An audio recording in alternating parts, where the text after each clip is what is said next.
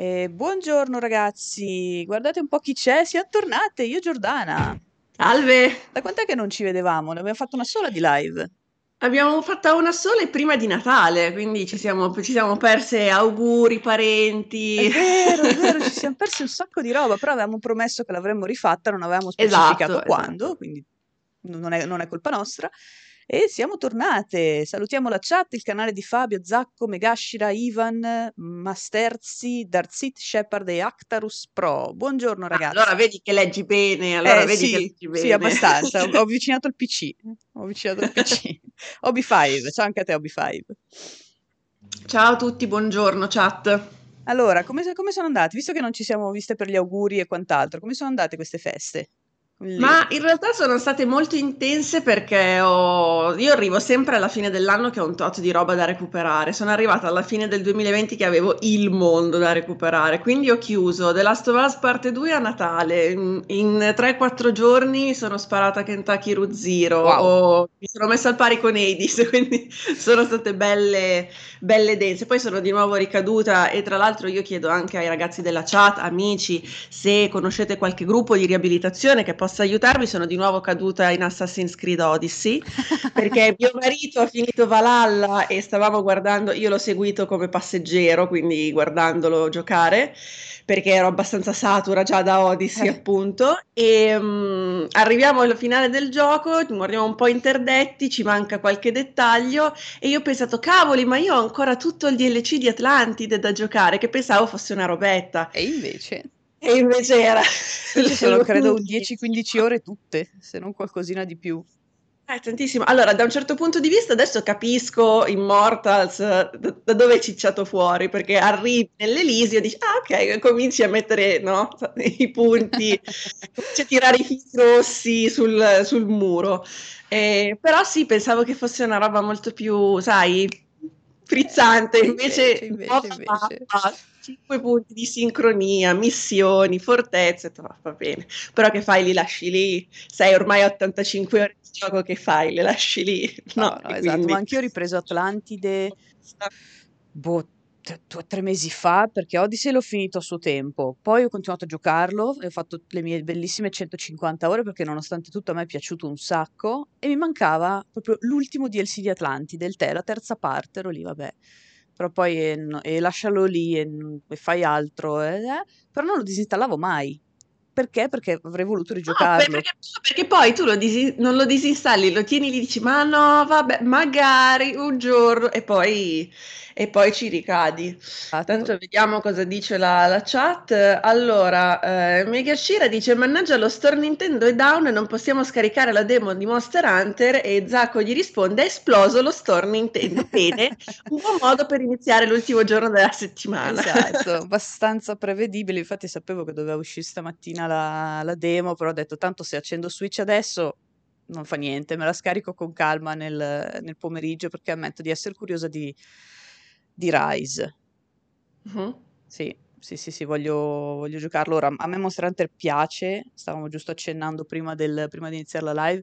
Non sono un enorme fan, ma per il semplice fatto che non ho un team con cui giocare, giocarlo da sola eh, è un po' pesantuccio, quindi nel momento in cui probabilmente troverò, convincerò tre amici, ah, che poi in realtà sono due che cercano di convincere me a tornarci, a onor del vero, quindi siamo già in tre, ce ne manca uno, trovato, trovato quello in realtà dovrei È come il quinto a calcetto. Esatto, esatto, esatto. Ho trovato il quarto, dovremmo giocare senza, senza problemi, perché a random non mi sono mai trovata male, eh, giocando random su Monster Hunter, però non è la stessa cosa, cioè non c'è comunicazione, non c'è, non ci si diverte, non si cazzeggia, eccetera, eccetera, eccetera. Quindi è un po' il motivo, ad esempio, per cui sono tornata su Genshin Impact. Cioè ero da sola e Ok. non mi divertivo. Ho convinto tre persone a giocarci e adesso mi diverto un sacco. Io adesso, certo, certo, intanto tengo d'occhio.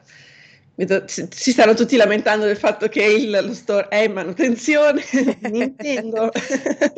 Tanto Zacco mi suggerisce che potrei reclutare o Christian o, o Serino, che a quanto pare sono più che ben disposti.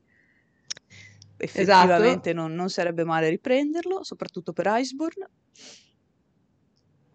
Trovare l'ultimo uomo, eh, dice Shepard 91, è sempre la parte più difficile, è, è vero, ma in tutto, eh, quando hai bisogno anche il classico quarto per il gioco da tavolo. Madonna, è, trovo mai. È sempre il dramma, è sempre il dramma. Perché o magari sei in otto e ti ritrovi sempre con giochi al massimo da sei persone, al massimo da quattro persone, quindi siete troppi o siete troppo pochi. È sempre il grande problema di mettere insieme i, un, un gruppo giocante di persone. Esatto, infatti io recluto mio nipote che hanno dieci anni e lo metto lì come ah. è, il nostro, è il nostro quarto uomo normalize sfruttare nipoti, figli, figli di amici per, per cose di questo tipo. esatto, esatto. Magashira chiede sarebbe il primo Monster Hunter, lo giocherei in singolo, quindi sarò limitato nel mio caso. No, allora, Rise non credo.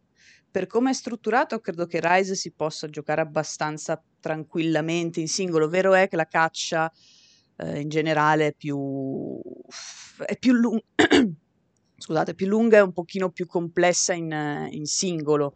Non è mai impossibile, tranne credo a livelli spropositati se non ti sei allenato bene. Nel senso, io tutto, tutto World l'ho fatto da sola, tranne un paio di occasioni, quindi è possibile, però è molto, molto, molto più dilatato come tempi.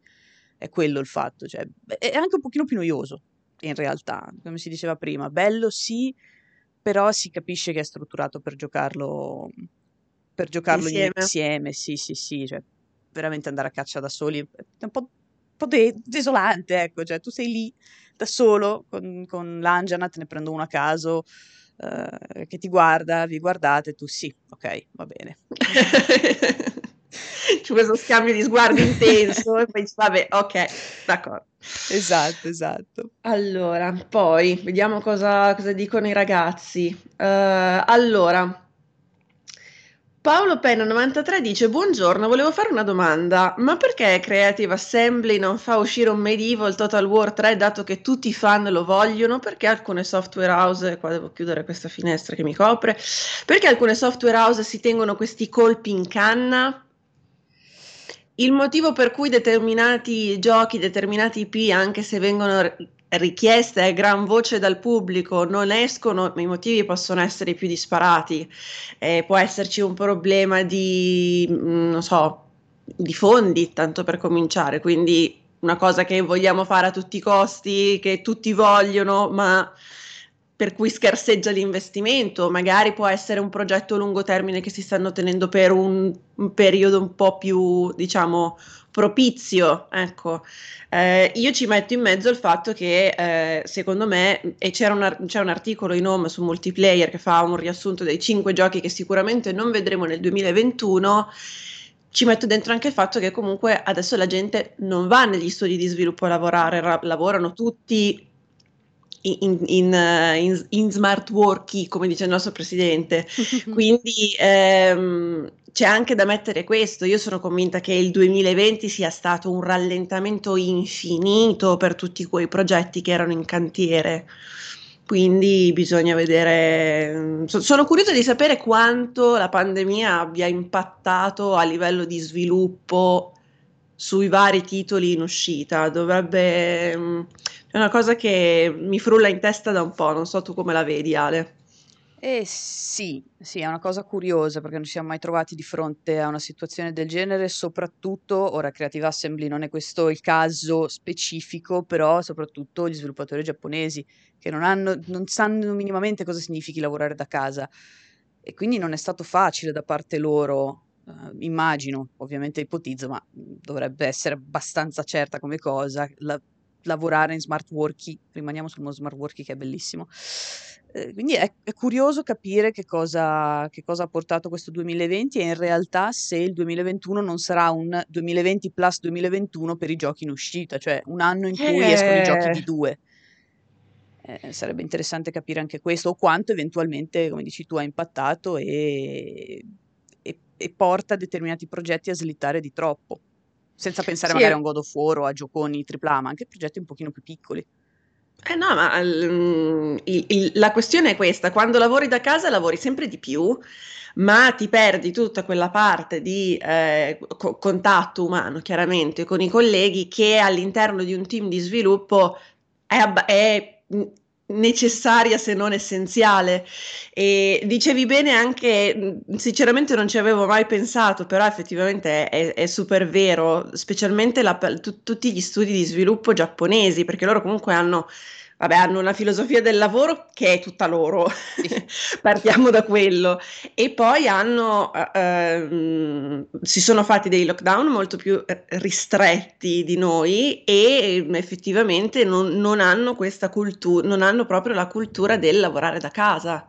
Esatto. Non ce l'hanno. Le, le, le, case giapponesi, chi è stato in Giappone ed è stato magari in un Airbnb invece che in un, in un, in un hotel, quindi ha avuto modo di vedere davvero come è fatta in metri quadri una casa giapponese, non è pensata per avere anche un angolo di lavoro che poi ci siano, che poi ovviamente le persone riescano tranquillamente a vivere in così pochi metri quadri, è indubbio.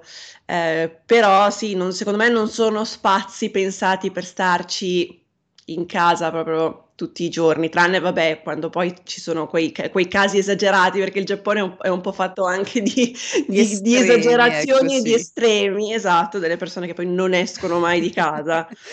E Japan Way ci ricorda altro che cultura non hanno lo spazio. Non, e, hanno, lo, non hanno lo spazio. E Shepard aggiunge poi a casa spesso gli sviluppatori non hanno proprio gli strumenti potenti e adeguati che si possono trovare in ufficio, que- quindi questo vale un no, po' per vero. tutti gli sviluppatori. E, e certo, dai, una postazione, non, un, un, la postazione, il computer, immagino tutti gli artist che hanno bisogno di quelle postazioni eh, eh, importanti con gli schermi per... Um, oddio, mi ricordo la marca, ce n'è una famosissima bellissima, santo cielo, che vuoto di memoria. Vabbè, insomma, avete capito le tavolette grafiche, quelle sì. belle, belle, grosse. Sì, sì, sì.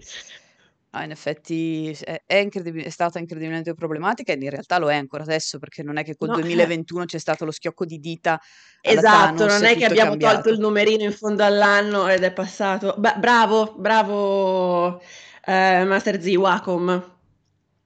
Esattamente, volevo, volevo, stavo pensando a quello. Sì, esatto, non è che cancellando il numerino, togliendo, mettendo l'1 e togliendo lo 0, magicamente abbiamo risolto il problema. Eh, secondo me ne avremo per svariati, svariati mesi e questo avrà un impatto su tutto, anche sui videogiochi. Però dai, se abbiamo aspettato così tanto Cyberpunk, voglio dire, ce la mm. faremo ad aspettarti altri giochi, no? Beh, ma direi di sì, cioè, assolutamente, assolutamente. Tra l'altro molti recupereranno perché alcuni dovevano, erano in, praticamente addirittura d'arrivo nel 2020, ora ripeto, non si parla di produzioni iper mega enormi. Uh, quindi il 2020 è stato un anno di transizione, il 2021 presto o tardi sarà il loro anno di uscita, quindi alcuni diciamo che terranno banco per altri che invece non ce la faranno e non, eh, magari escono, slittano al 2022, 2000 e, e 2000 chissà quando, perché se parliamo di Dragon Age in realtà per me è il 2000 mai, però il 2000, esatto. Eh, dipende, eh, di, dipende sì, cosa dipende. fanno, cosa ci vogliono fare in realtà con quel povero Dragon Age. Eh, ne parlavamo anche l'ultima volta che abbiamo fatto la, la live insieme, e lì è sempre, è sempre un, sempre un grande Sempre un grande così. Io a Electronic Arts chiedo una cosa e so che i nostri amici di Electronic Arts ci stanno guardando perché non si perdono una pausa caffè di multiplayer, manco a morire. Quando facciamo su Titanfall 3? Eh, eh dai, eh, dai, eh. dai amici di Respawn, dai, so che ce la potete fare. Cioè, impegnatevi, concentratevi e fate Titanfall 3. Magari, cavolo, magari, magari, magari. Madò. Infatti, quando, quando ho, ho, pensato a quali sono i giochi più attesi per il, per il, 2021, io avevo una serie infinita di giochi che attendo. Poi mi sono fermata un attimo e ho detto: Sì, però quella roba lì non l'hanno neanche ancora annunciata. Giordana, il fatto che sia una quasi realtà è un conto, il fatto che non l'abbiano ancora annunciata. Mm. Forse è, meglio, forse è meglio puntare su giochi che almeno hanno un trailer, almeno uno. Esatto, è, è già qualcosa, sì, sì, effettivamente sì. Non, è una brutta idea. Esatto, ricordano tra l'altro dalla chat ehm, Salo85 Love ehm, un eventuale Titanfall 3 poi dovrà essere pubblicizzato come si deve, esatto, e non tipo a sandwich tra Battlefield Donna. 1 e Call of Duty. Povero, ba- povero Titanfall, veramente. Mamma mia. Però eh, vedi, il 2. Dicono anche Baltier 83 dice Elden Ring. È vero, Elden Ring ha il titolo, però è coming soon anche quello, non si sa, No, non si sa quando... non vorrei citare un Bayonetta 3 così a caso. Ah, beh, beh, beh, scomodia- scomodiamo proprio scomodiamo proprio i, i grandi nomi. Uh, mi sa che, Un mi sa che sì. quelli di Respawn sono sul seguito. Eh, tutti dicono Jedi Fallen Order eh, 2, ma, ma magari a me, devo dire, è stato uno dei giochi che ho recuperato quest'anno, pe- persi dal- nel backlog del 2019. Giocato quest'anno quando è arrivato eh, su, mm, sul... mm, Non è il pass perché è il, ehm, è Ah, il servizio Origins, adesso. esatto, che è entrato all'interno del, del pass di, di Xbox. L'ho giocato, l'ho recuperato. Io non sono una grandissima fan di Star Wars, nel senso mi oriento più o meno, grosso modo. E l'ho giocato e mi è piaciuto da morire, da morire. Mi è piaciuto tantissimo. E eh, secondo me aveva il grande pregio eh, di spingerti, qualora tu non fossi un grande conoscitore della saga, di approfondire determinati momenti della storia, ehm, personaggi, eccetera, eccetera, e che ti sei perso per strada e che magari non, non hai, non hai mai seguito, ad esempio. E io rientro tra quelli che purtroppo c'erano ancora in backlog, altri mi sembra di averlo prestato, quindi non potrei giocarlo a prescindere. Eh, perché ho detto, vabbè, tanto ci gioco poi, lo presto a chi, a chi magari a differenza mia lo gioca subito. E E io tra l'altro l'ho, l'ho giocato proprio nel periodo in cui andava in onda The Mandalorian, quindi avevo tutti i giorni, tutte le settimane un appuntamento di The Mandalorian che io ho sempre chiamato Baby Yoda fa cose, perché in realtà io lo guardavo Baby per Yoda fa quello. cose. Baby Yoda fa cose e Jedi Fallen Order e quindi ho fatto proprio queste, tipo queste due o tre settimane full immersion di, di- di- di Star Wars dove tra l'altro tutte le volte che non capivo qualcosa scrivevo al nostro Vincenzo dicendo Vincenzo ma io non capisco questa cosa, mi spieghi per favore questa cosa perché non, non ho capito, mi sentivo sempre un po' confusing travolta quando parlavano di battaglie, di momenti specifici come se tutti lo sapessero e guardavo... Tutti Ok. tranne... Tutti tranne, esatto. Quindi c'erano dei momenti in cui mi sentivo appunto un po' confusa in travolta, che si guardava attorno dicendo ok, forse è meglio andare su qualche wiki a recuperare questa cosa che mi sono persa per strada. Conviene, conviene. Tra l'altro, a proposito di serie TV, io che non ne guardo mai perché sono quella che le inizia e le droppa, non perché non le Stai piacciono. guardando Bridgerton? No. Anche, cioè, no, è lì che ogni volta che accendo Netflix, cioè, c'è, l- c'è la pubblicità e io lo guardo e dico, ma non lo voglio prendere seriamente perché non si prende seriamente una roba del genere, però la voglio vedere. E non l'ho ancora visto in realtà perché sto guardando Sweet Home, che mi sta piacendo un sacco. Poi io sono Ah, quello, è quello coreano? Sì, sì, sì, sì. Ok, ho iniziato, ho guardato, ho guardato il primo episodio. In realtà io ho guardato tutto Alice in Borderlands. Ah, è quello com'è? È carino, è carino. È molto interessante come Netflix si stia pian pianino aprendo ai, non so come chiamarli, cineanime, quindi quei prodotti chiaramente di stampo anime ma in live action, diciamo così. È, è interessante, è carino. No, Mm. molto leggero, eh, non è una Sì, roba sì, sì, particolarmente infatti ne ho sentito parlare. Appunto, lo metto proprio sullo stesso piano del, del- del guardare, è come guardare un anime con appunto attori in, in carne e ossa. Eh, era lì, cioè me lo consigliavano, poi ho detto, vabbè, tanto io sono quella che deve ancora vedere la seconda stagione di The Boys, per dire, ci ha messo una vita a vedere la prima, quindi, Ok. ma, ma anche Sweet Home sono all'episodio 4 e l'ho iniziato un mese fa, No, così per dire quanto... Ah, quindi vai, vai un po', vai un po' scaglionata. Esatto, come sono dilatati i miei tempi, però mi sta piacendo più del previsto, perché io sono sempre in cerca di roba horror, cioè le uniche cose che guardo con abbastanza convinzione, o, o quantomeno con una tempistica decente, sono gli horror, e non trovo, cioè su Netflix ho visto tutto quello che valeva la pena vedere, perché poi c'è anche roba che inizi, la guardi e dici, ma perché l'ho, l'ho- anche solo aperta? A me è piaciuto tantissimo eh, su Netflix, credo che fosse addirittura un originale, ehm, però devi aiutarmi perché in questo momento ho un vuoto di memoria pazzesco. Ehm, praticamente lo spin-off di, eh, lo spin-off del- di, quella, della, di una saga famosissima, J-Horror, che è eh, arrivata in America quando hanno fatto la- il reboot americano, era... Ehm, Ah, Sì, non era no. The Eye, non era The Ring. eh, The Sì, Grudge? The Grudge, bravissima, bravissima. Io ho iniziato il primo episodio, poi ammetto che l'ho un po' abbandonata lì perché mi, ave- mi stava un attimo annoiando. Primo barra inizio del secondo episodio. perché credo sia Juon. Sì, eh, dovrebbe in- essere Juon in, in lingua originale. E in lingua se mi originale. dici che vale la pena continuarla, magari la... A me è piaciuto, a me è piaciuto tantissimo, sì, Juon Origins. Eh, dovrei effettivamente riprenderla perché l'ho vista e poi sì, ma sai quelle cose che non è che non ti piacciono, però non sta... Poi, io ripeto, io non è che non molto testo. ti, non ti Eh, acchiappano. no, esatto, però è ancora lì in realtà, quindi potrei riprenderla dopo, perché non sono tanti episodi, e anche quello è il mio problema, cioè io non, non divoro le stagioni, quindi se è al momento una stagione poi deve continuare quella dopo, va bene, perché tanto ora che, che ho finito la prima stagione ne hanno fatte altre sei, quindi...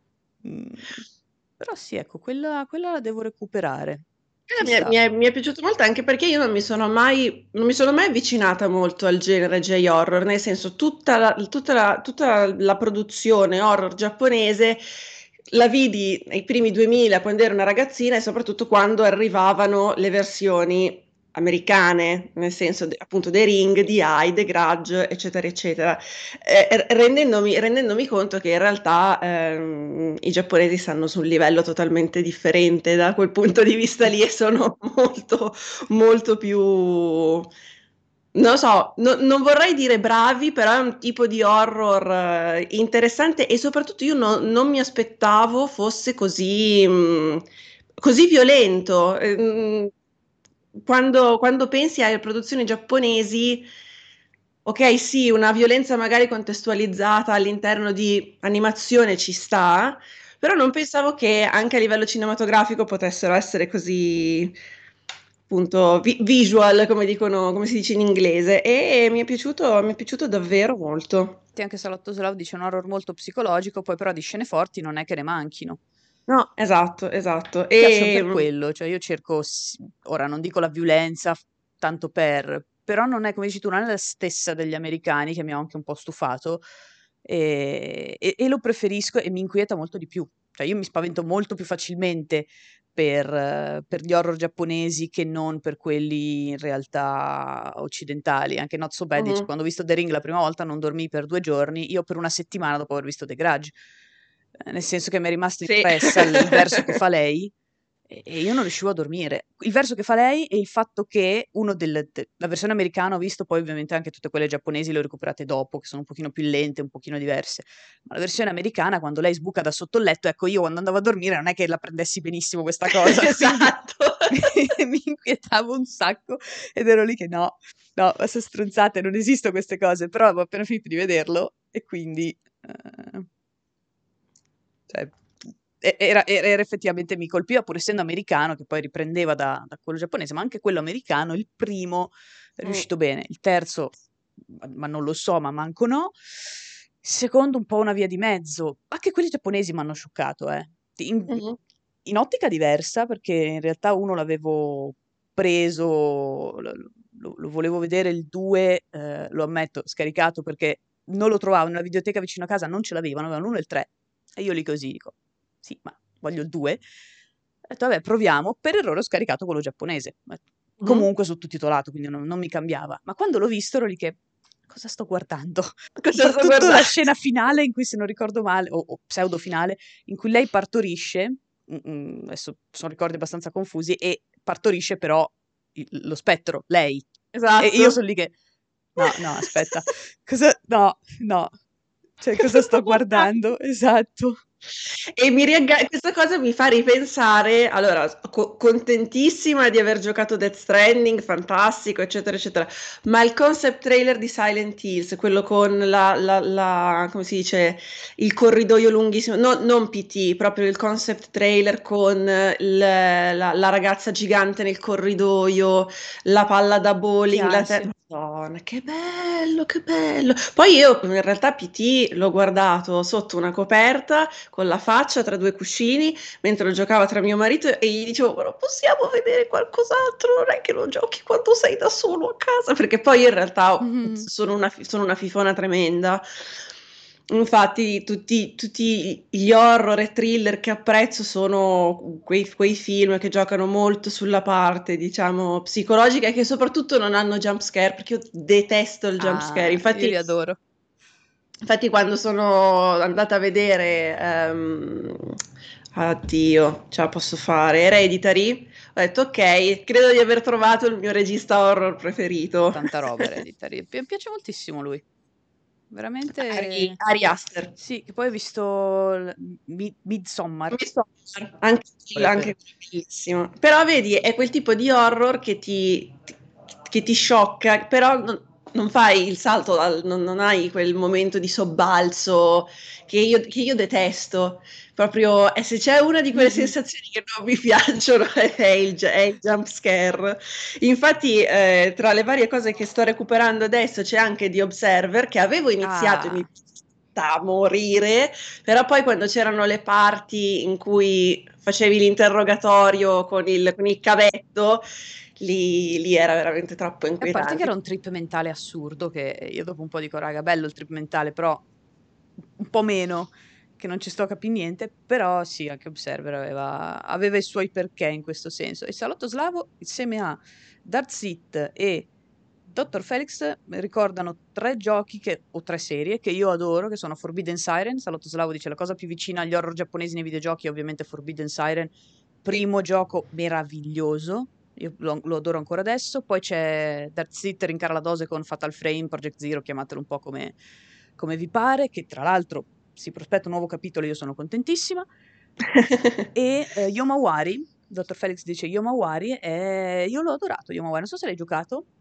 A me No, piace mi veramente, veramente tanto, è un horror, eh, verrebbe da dire cute, perché effettivamente hai i personaggi cibi, ma non è, te- non è cute manco per il cazzo. Però cioè, sono quelle cose che guardi, dici carino, poi continui a prendere ceffoni in faccia e dici ah, ok. Ah, ok, ok. Ah, ma allora è questo. Allora è Esatto, fatto allora è così. questo, però veramente, veramente belli, sono due, e mi sono piaciuti un sacco. Eh, i ragazzi citano, citano un sacco di altri titoli, Amnesia, Soma, eh, sono tutti titoli che a me mancano proprio perché io reggo molto poco il, come si dice, il genere horror. Se, la se il cinema riesco ancora, ancora più o meno a reggerlo, perché comunque è un'esperienza di un'ora e mezza, massimo due, e ne esci. Il fatto che il videogioco, è- ed è questo ovviamente il, il bello dei videogiochi, sembra una stupidata dirlo, però il fatto che è interattivo e quindi sei tu quello che deve aprire la porta al buio nel Mhm. corridoio senza... Non ce la faccio. Cioè, ammetto proprio di avere un, eh, di, di avere un limite. Infatti, di Observer lo sto giocando con mio marito di fianco, eh, che, che mi aiuta, mi guida, mi fa da supporto morale. Perché sapevo che dovevo finirlo, anche perché trovo che sia uno dei cyberpunk più belli mai visti in generale. E, mm, perché proprio quel cyberpunk, quello sporco, quello Mhm, dei bassi esatto, sì. fondi, quello piovoso di notte. Eh, A me piace quel tipo di rappresentazione. E, mm, però, per- però c'è da cagarsi in mano, però ho paura. Quindi... Eh, io, io ci vivo di queste cose. Poi non è che non ho paura, ma mi piace provarla, me ne pento dopo, ma sul momento mi piace provarla. E quindi anche, anche cose come, allora, non, non è ai livelli, però Little Nightmares, eh, le, le varie prove che ho fatto per, per il 2, eh, le ho fatte con un amico e era, allora, era divertentissimo perché io non lo conoscevo, lui non lo conosceva, nel senso che ci sono i fact sheet di solito, però non li leggo mai, per Mm. ovvie ragioni, perché non voglio spoilerarmi, li leggo dopo. E quindi anche in Little Nightmares ci sono delle situazioni dove qualche piccolo infartino ti viene ed è bello, cioè io, io proprio l'adoro questa cosa. Poi se passiamo a Project Zero, vabbè, eh, lì ci sono stati dei casi di infarto, ma di quelli veri, ma, ma veri, veri, veri, cioè che, che sarebbe stato bellissimo mh, tipo po- portare in live sul momento perché sono cose genuine. Il problema degli horror per quanto mi riguarda è che giocati una volta, poi se li riporto o se li rigioco non- Eh, certo, eh, si perde un po' quella magia dello mio Dio salto dall'altra parte del tavolo. Eh, però ci sono state scene con, con Project Zero, l'uno sì, anche se l'ho giocato dopo, ho fatto 3-2-1 in realtà, ma ok. eh, momenti in cui io poggiavo il controller, succedeva qualcosa, io poggiavo il controller, sai con quella faccia del cane in mezzo alle fiamme, it's fine. E poi rimanevo lì a fissare lo schermo, it's fine. E, e, e c'era il mio, il mio, ragazzo all'epoca che diceva, vai avanti. No, no, vado. Ma non succede niente. non è dicendo? vero che non succede niente, stai mentendo spudoratamente io. No, no, non succede niente. Poi andava avanti lui e non succedeva niente. Andavo avanti io eh, e succedeva tipo eh. l'universo. Eh. esatto. Cioè, era, era, meraviglioso. Ricordo una volta in cui c'era. Sai quei fantasmi che appaiono a caso in Fatal Frame? Magari quando punti la camera sono quelle foto un po'. Uh, un po' ancora più inquietanti di quelle normali che devi trovare. E eravamo in, messi in, uh, in, tre. Praticamente c'era lui sulla poltrona, io sul suo ginocchio e mia sorella sul mio ginocchio. Quindi tipo matriosca. Ok.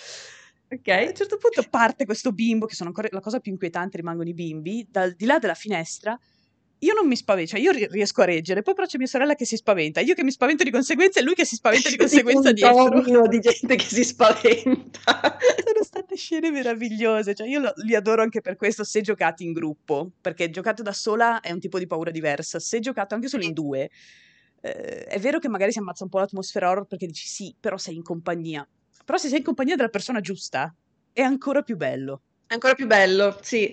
In chat eh, parlano di, l'hanno citato un paio di, un paio di lettori, Alien Isolation, di giocare Alien Isolation. Io, allora, io l'ho giocato nel senso che l'ha giocato mio marito e io seduta di fianco, sempre per lo stesso problema. E in realtà a me Alien Isolation mm, a certi punti faceva un po' incazzare perché io facevo tipo chilometri abbastanza rapidamente da un punto all'altro della nave e lo xenomorfo era sempre lì. Aveva, quindi eh, mi ricordo che ai tempi c'era questa cosa del fatto che l'intelligenza artificiale dello xenomorfo fosse particolarmente agguerrita, che ti desse la caccia, però si teletrasportava perché io, cioè, mi metto lì convinta, passettino alla volta, ta, ta, ta, faccio metà della nave e lui è sempre lì, è sempre lì. E quindi c'erano dei momenti che un, un, po', un po' mi frustravano, anche se devo dire che i nemici che ho preferito in assoluto erano gli androidi. Mm. Quelli mi, mi, piacevano da morire, nel modo proprio in cui erano, nel, nel modo in cui erano fatto rispetto poi a quello che è l, la loro controparte all'interno della saga cinematografica. Da quel punto di vista era spettacolare ed è anche molto interessante il modo in cui a, a un certo punto il gioco cambia marcia, quindi non è sempre tutto solo tensione, tutto nasconditi, eccetera, eccetera. Ha, ha, ha un ritmo eccezionale, è molto ben fatto dal punto di vista di raffronto con appunto la saga cinematografica, quindi Alien Isolation è stato secondo me un, un grande, un grande titolo. Però sì, c'è sempre quella cosa che anche quello spaventa, anche quello lo, sì, lo no, quello... affrontare in coppia. quello sì, è molto, mo- mette un sacco d'ansia e poi quel momento in cui magari tu vieni beccato dall'alien e non te ne rendi conto, nel senso che non ce l'hai davanti, ce l'hai dietro e senti tum tum tum perché ti sta raggiungendo e ti rassegni al suo destino perché dici vabbè. Però ti sale Beh, l'ansia perché non ti vuoi girare, lo sai cosa succede se ti giri, cosa che succede anche se non ti giri, però. Esatto, esatto. Secondo me il momento migliore è quando arrivi al pannello di salvataggio e dici "Oh, ce l'ho fatta, sono vivo, pannello di salvataggio" e poi ti prende e, e ciao. no poi, poi, però c'erano eh, momenti belli in cui... Capito, è proprio così. Esatto, e anche lì dipende dalla difficoltà. Io l'ho giocato fino alla massima, ma non, chiamiamola difficoltà ultra, quello dove l'alien veramente prevede anche quando vai, quando pensi di fare cose e non... Eh, quella non, non, l'ho fatta perché non era necessaria al platino, ho detto vabbè, calma, va bene così, l'ho, l'ho sperimentato in ogni difficoltà tranne quella. Mm-hmm. Mi, mi, sta bene, mi sta bene così. Tra l'altro era molto bella quella parte così appunto di, di, di, di ricol- ricollegamento ai, ai, film con eh, giocavi dove giocavi l'originale, cioè dove giocavi nei panni di, lei, per cos'era sì. una missioncina, la, la, parte finale del film alla fine era quante, 20 e minuti di missione? Allora, giocato tantissimi anni fa, quindi ho, ho, ho, un po' di buchi. Allora, c'era sicuramente il momento in cui si scendeva sul pianeta, che, che, che, è, pro- che è, il momento in cui il, il gioco cambia marcia e quella parte lì è probabilmente la, la, più bella di tutto il gioco. Però sì, c'era, la, c'era, anche la missione, non mi ricordo più se fosse era un DLC con, con Ripley. Esatto. Che a me è piaciuta, cioè alla fine lo sai cosa devi fare, se hai visto il film e, e credo che chiunque abbia giocato ad Alien Isolation sai visto, lo sai, però boh, nel- nella sua semplicità, eh, perché alla fine era un chiaro omaggio, non era niente di, di che, a me, a me è piaciuta. Non so, sarà che, che forse Sì, ragazzi, ciao, primo film. era il, DL era il DLC, equipaggio Esatto. sacrificabile. Non lo so, mi è piaciuta molto. Sarà che io non sono una grandissima fan di Alien, ma il primo mi è rimasto, a me il primo piace. Eh, oh. Eh, quindi, boh, sarà per quello che l'ho, che l'ho apprezzato, nonostante, ripeto, sia un omaggio dove giustamente dice Ryan, rivivevi le scene del film, non è niente di Il esplosivo. protocollo è chiaro, come dice il meme, sai quello che devi fare. Esatto, però, però boh, mi ha, mi ha preso tanto, anche rivedere l'equipaggio, l'equipaggio morto, uno ci rimane e lo sai perché il film l'hai visto un sacco di volte, Certo. eh, però, però boh, l'hanno fatto bene, ci speravo in un 2 fino a qualche anno fa quando si credeva dovesse uscire, poi in realtà c'era l'espansione mobile, adesso non so se era un'espansione, comunque hanno fatto invece una controparte mobile che io ero lì. Vabbè, ma io volevo Alien Isolation 2 e volevo non, il eh, non mi ricordo benissimo questa cosa del mobile, onestamente, però mi ricordo che c'ero rimasta un po' male. Sì, io lì credo che ci sia anche stato poi un problema di, ehm, allora non dico gestione dei diritti, però eh, a, a sentire, magari ci possono, ce lo possono confermare i ragazzi in chat, perché eh, io ho visto tutti i film, però non sono una, una grande fan della, della saga, è una di quelle cose che per questioni di cultura personale guardi, e, però ho seguito mo- con molta attenzione da Prometheus in poi tutta la, dice, tu- tutto il chiacchiericcio che comunque la- i, i fan della, della saga originale hanno fatto riguardo proprio come è stata gestita la storia. Alien Isolation secondo me era quel prodotto intelligente che si inseriva bene all'interno della saga perché era comunque una diciamo side story che però non dava fastidio al resto della narrazione. Nel caso in cui avessero voluto un 2, eh, ci fosse stata l'esi- l'esigenza di fare un secondo capitolo, secondo me si andavano, non dico scomodare degli equilibri narrativi nella saga, però mh, insomma, visto come è stato preso eh, Prometheus e soprattutto Covenant, eh, credo che Prometheus per- a me fa qualcuno... abbastanza cagare, io ve lo dico, fucilatemi pure, però a me fa abbastanza cagare Prometheus. E quindi insomma, secondo me c'è stato anche un po', c'è stato secondo me anche un po' di aftermath, di ragionamento da quel punto di vista lì, nel senso che non, non può incasinare troppo una saga con prodotti collaterali, spin-off, sequel, eccetera, eccetera. E appunto, eh, tastando il sentiment del pubblico, l'ultima parte della saga non è che sia, è un po' controversa, ecco, mettiamola così. Mm, ci sta, ci sta. Poi qualcuno giustamente in live diceva non ha venduto tanto, almeno all'inizio, e questo ovviamente fa molto ed è un peccato perché è un gioco che merita tantissimo. È stato uno dei miei primi artbook, tra l'altro, che ho comprato perché ero affascinata da, eh, da quel gioco. E Mm. Poi, come dici tu, se si vanno a stravolgere eccessivamente equilibri narrativi di tutta la saga, ci può anche stare, anche se lì io prendo sempre il- l'opinione dei fan con le pinze perché cioè, ogni, ogni tanto si scavalca un limite, nel senso che No, eh, certo.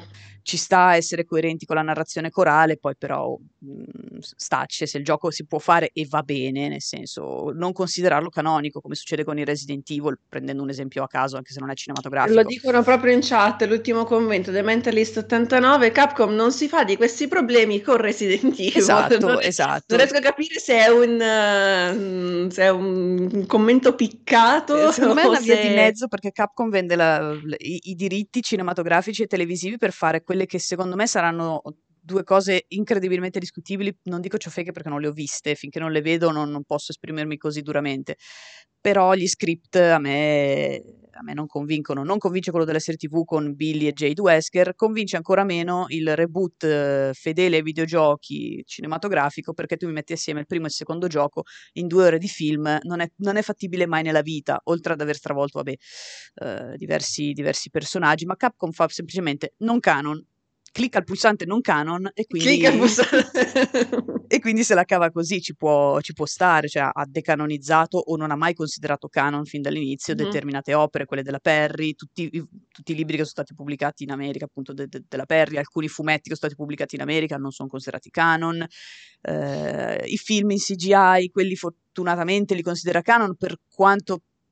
Cioè, a me piacciono perché ovviamente ritraggono i personaggi come dovrebbero essere, poi non sono storie cioè, sono, sono storielle onestamente, però mi piacciono perché quantomeno ritraggono i personaggi, io sono sempre così, è un po' come Final Fantasy Advent Children per dire, a me non piace la storia di Advent Children, però perché lo guardo? Perché ci sono i miei personaggi dentro e quindi lo guardo, è un po', è un po quello il concetto eh, mi va bene che li facciano in CGI, l'ultimo poi dove c'è Claire, Claire è l'amore della mia vita, quindi va bene, Claire me la potete piazzare ovunque e io sono contenta.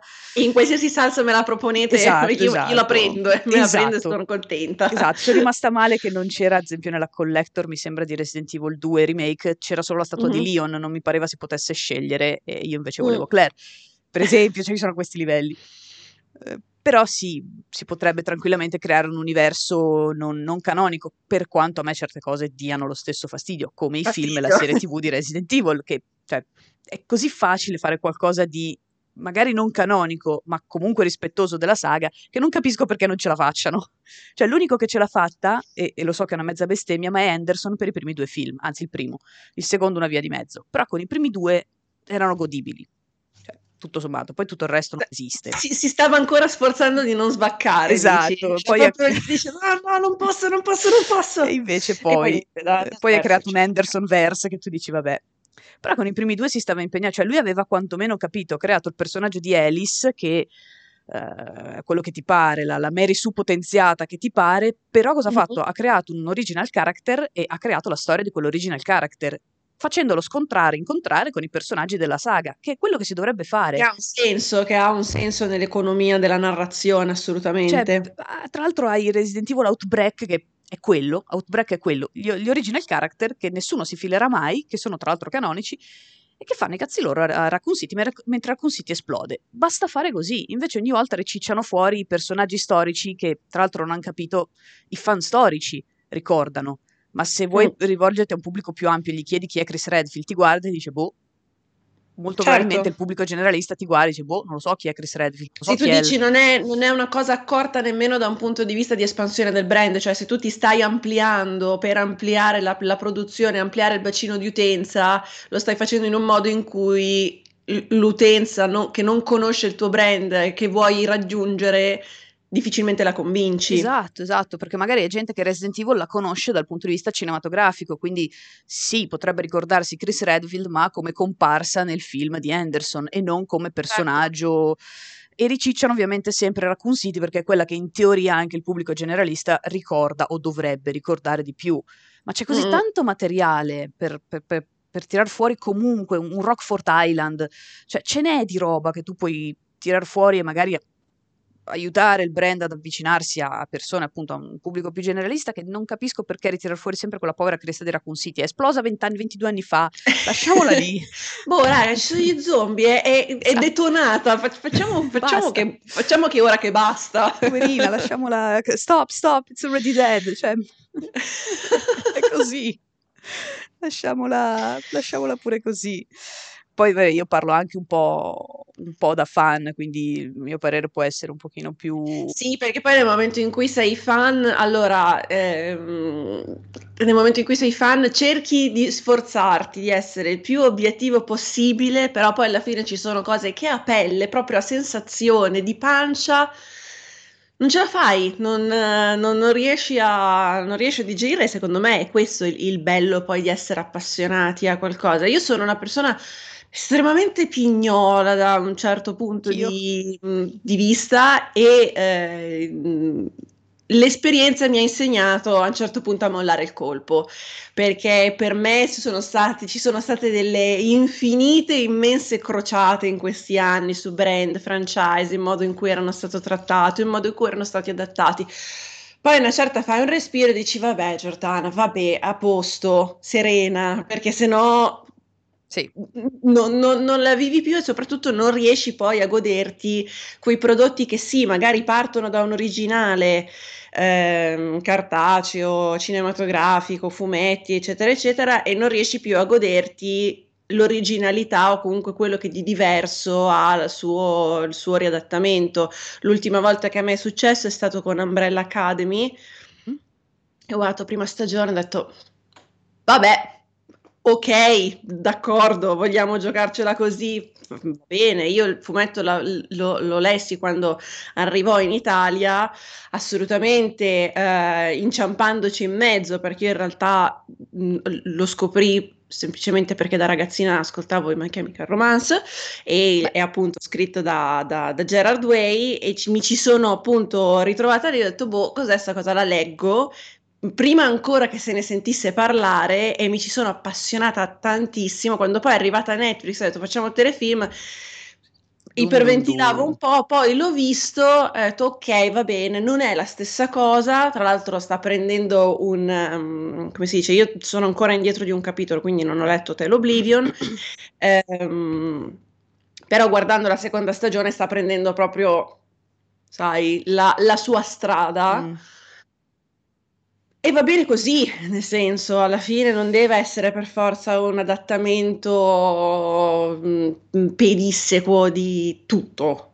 Mh, mm, ci sono, secondo me, prodotti più o, o, o, meno riusciti da questo punto di vista. La stessa cosa lo dicevo nel video dei Most Wanted di Harry Potter. Io sono molto mm. curiosa di giocare Harry Potter, um, Hogwarts Legacy, scusa perché voglio vedere che, che cosa hanno creato di nuovo, un po' come è stato fatto per Animali Fantastici, per il gioco, con buona pace del fatto che ci saranno delle cagate, come ci sono all'interno di, di Animali Fantastici, delle contraddizioni, eh, cose dette. non piace Animali Fantastici proprio, l'ho visti e non mi dicono niente. Eh, sarà che allora... io ho perso l'interesse in Harry Potter in realtà già prima del settimo libro che comunque ho letto, eh, i film li ho visti tutti, però non so, non, non, dopo un po' ho cominciato a perdere l'interesse e a proposito di crociate mi ero incazzata col quarto film io, eh. ma mi ero incazzata a, a biscia con, con, il quarto film. Sì? sì Perché sì, il Calice di Fuoco è il tuo preferito di libro? Mi era piaciuto molto il libro, il mio preferito ah. rimane Prigioniero di Azkaban e anche il film preferito. Ok. Però il quarto, quando hanno tagliato tutta la parte del, del, del labirinto, la terza eh. prova, io mi sono incazzata in una maniera, ho detto, raga, ma fa schifo. Cioè, quando lo tagliate così, quando togliete una delle parti più belle più del libro, belle. fa proprio cagare. Cioè, io eh, mi ricordo che ero stata...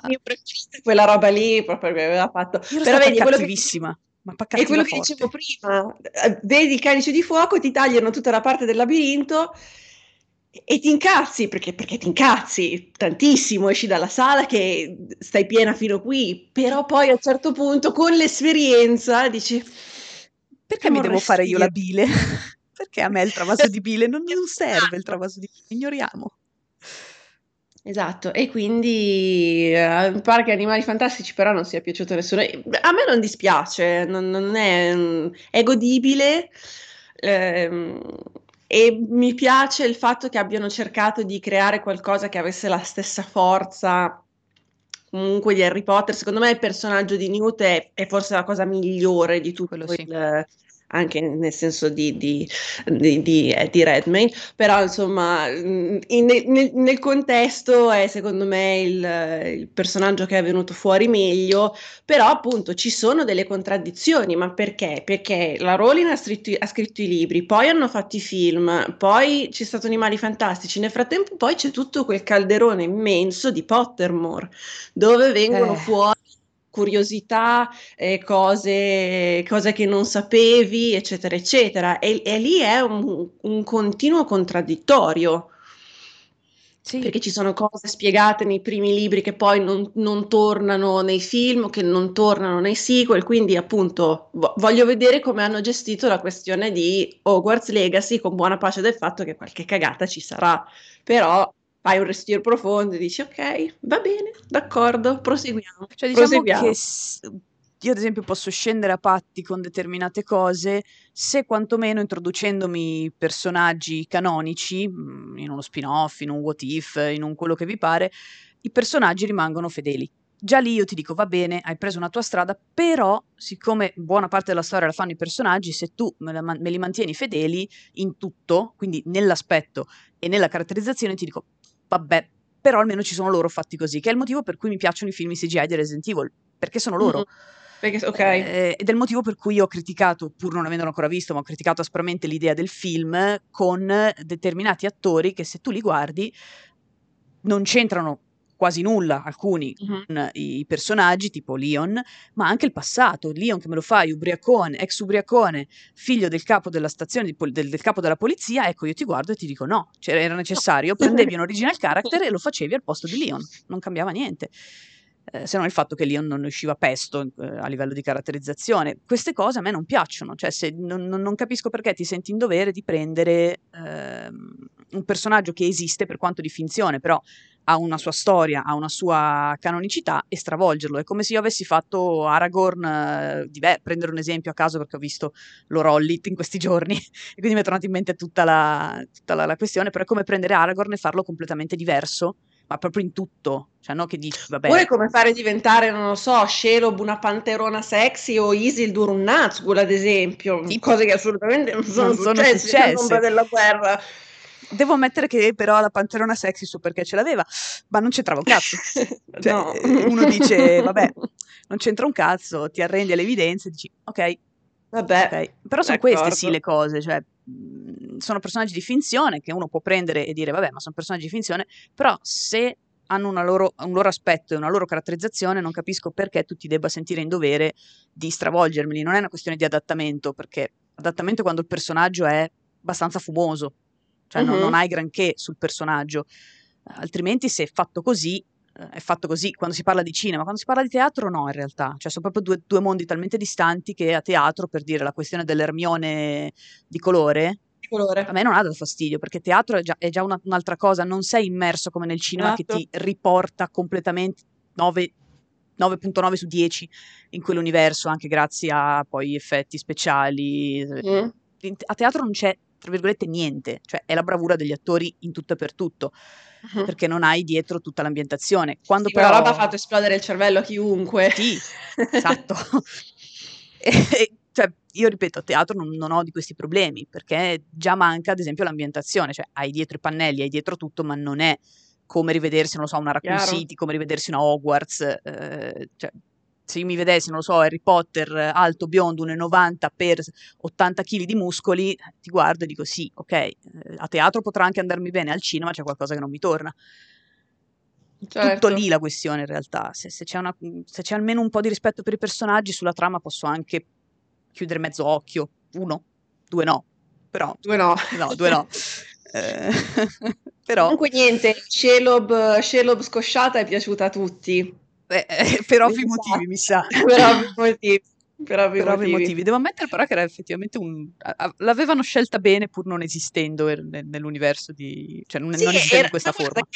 In, in linea, in linea di massima il personaggio funzionava molto bene e che ehm, per, quando, per, per quanto tu possa, sai, stirare un po' determinati concetti, quando hai una roba come il Signore degli Anelli, allora a me, aveva dato fastidio non tanto perché sono un- una grandissima fan del Signore degli Anelli o perché abbia letto tutto lo scibile possibile di Tolkien e parli correttamente l'elfico, perché per me il Signore degli Anelli ha un'importanza da un punto di vista proprio culturale mh, talmente grande, è un pezzo talmente importante della storia della letteratura che certe cose proprio non puoi farle, perché mi viene da dire, ma tu esattamente chi sei per fare questa cosa qui? Mm, su, su- ci sta la libertà creativa, su determinate opere come appunto Il Signore degli Anelli, non lo so, mi, mi sento un po' più, mi sento un, un po' più inflessibile da, da Da. questo punto, da questo punto di vista, quindi mm, eh, come dicono... No, dicono, eh, ah no, perché era risposta, scusate, stavo leggendo la chat perché eh, Master Z diceva quando un character design funziona, però era risposta a Zacco che diceva io sono aracnofobico e comunque ci ho fatto un pensierino. Beh, beh, nel senso... Come, come- come dirgli di no? Cioè, Eh no, come dirgli di no, certo, ma perché aveva dici, poi ok.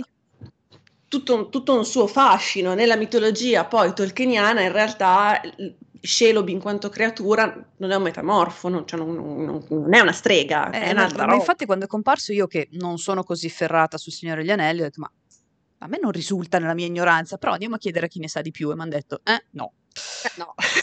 Eh, no. non bestemmiare grazie, detto, ma non sono io che bestemmio.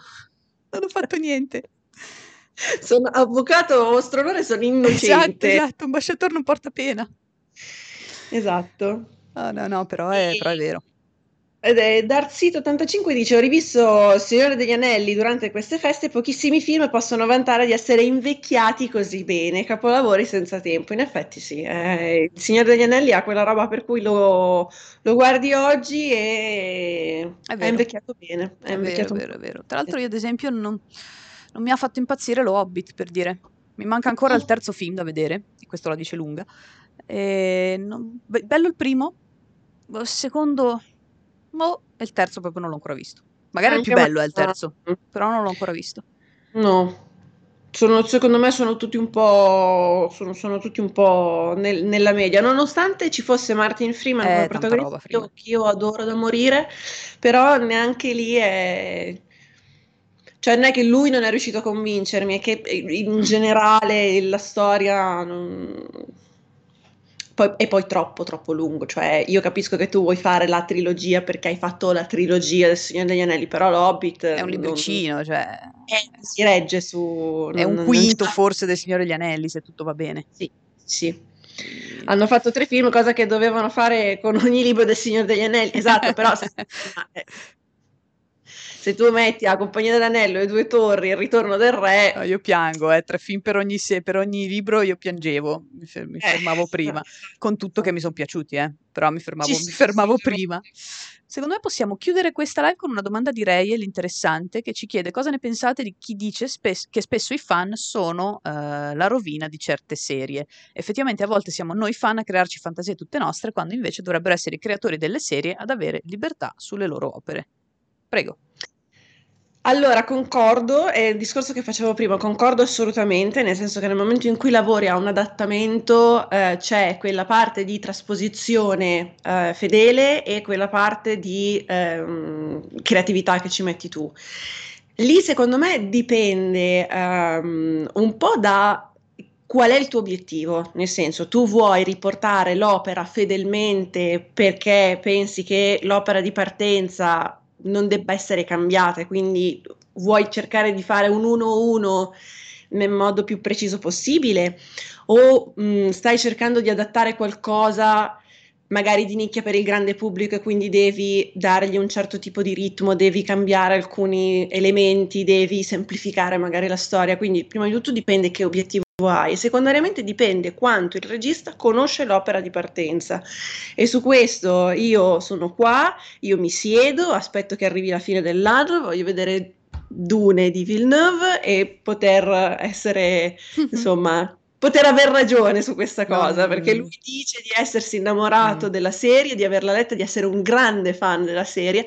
Voglio vedere come voglio Tu non sei convinta o stai aspettando appunto? No, no, io sto aspettando tantissimo e sono molto convinta di quello che farà. quello- Cioè, per, quelle- per quelle che sono state le interviste, per come Villeneuve ha sempre parlato del suo rapporto con, con Dune, mi dà l'idea di essere una persona che lo, che lo conosce bene quanto lo conosce un fan. Mm. E quindi ho, ho idea che sarà un prodotto estremamente godibile per chi ha letto il libro e totalmente incomprensibile per chi non l'ha C'è mai tempo però di leggere. Abbiamo tempo per Esatto, recuperare. ragazzi, questo, questo 2021, tutta la saga di, mi raccomando, tutto il ciclo di Dune, sono solo sei libri, Ce la potete fare. Fate anche uno al mese e siete a posto. un po', un po' pesante come lettura, però avete sei mesi, avete, cioè, sono sei libri, avete dieci mesi, undici mesi, mi ricordo se esce a ottobre o novembre, comunque insomma, avete tutto l'anno, dai. Zacco chiede se lui, avendo visto il film eh, Illo Tempore, vale questo. Il film, quello di Lynch, Presumo di sì. il, quello di, ho visto il film antico, vari, i libri di Dune, i libri di Dune sono compresi nel Game Pass. E, e secondo me sarà un approccio totalmente, totalmente diverso. Già solo il fatto che il primo libro, quindi Dune, è diviso in due film, quindi noi vedremo la prima parte del primo libro, vuol già dire che si sta preparando la strada per cercare di portare avanti la storia. Il, il film di Lynch tagliava molto su molti concetti perché non erano concetti, perché erano concetti che servivano per i sequel dove però non c'era una prospettiva di sequel e quindi sono, stati, sono tutti dettagli tagliati mh, e ha, ha, inserito semplicemente quello che serviva per comprendere il film dall'inizio alla fine. E comunque io per quanto mi piace molto Dune, a me il film di Lynch piace, nonostante un sacco di altri fan eh, di, di, Dune dicano che il film di Lynch non era bello, a me il film di Lynch è piaciuto e soprattutto è uno dei, dei pochissimi film di Lynch che io riesco a capire dall'inizio alla fine. Ma C'è un merito anche... grosso va anche a questo. un merito grosso. davvero, davvero. Ah, abbiamo fatto le 11 in tutto ciò. Alle 10.59 però dai, facciamo finta che siano le 11 anche perché ora che facciamo i saluti e tutto arrivano le 11. Io eh, ringrazio ovviamente te Giordana per la compagnia perché è stata... Grazie. Mi piacciono sempre, anche se siamo a due, a me piacciono un sacco le, le live che, che facciamo assieme perché si spazia su qualsiasi cosa e anche su temi come il cinema e la tv di cui io parlo poco proprio per ovvi motivi, non ho delle conoscenze così sconfinate, preferisco ascoltare piuttosto che, che, che, dire la mia, però spero di, di, riuscire a farne altre nel corso dell'anno, è un po' eccessivo, ne faremo altre sicuramente, magari nel corso di, di gennaio, nei, nei, nei, mesi a venire. Volentieri. Ringrazio la chat, che è un sacco, un sacco attiva con consigli e quant'altro, e vi rimando, aspettate che però vi leggo il calendario perché è, è rito che vi legga il calendario, ma non è rito che io me lo ricordi a memoria, perché già tanto se mi ricordo che mi devo svegliare la mattina. Allora, abbiamo ovviamente, qualcuno già lo anticipava a inizio chat dicendo Aligi si sarà chiuso con Monster Hunter Rise e infatti alle 14 avete Aligi con Monster Hunter Rise, alle 16 c'è il cortocircuito e alle 21 c'è Aspettando The Medium si gioca a Layers of Fear, visto che comunque... Giusto per rimanere nel tema di quello di cui esatto, parlavamo oggi. Esatto, tanta roba il primo Layers of Fear, quindi ci sta. Io vi ringrazio di nuovo ragazzi, vi, vi auguro buona giornata, buon proseguimento, buon pomeriggio e ci vediamo quando ci vediamo. ciao! ciao. ciao.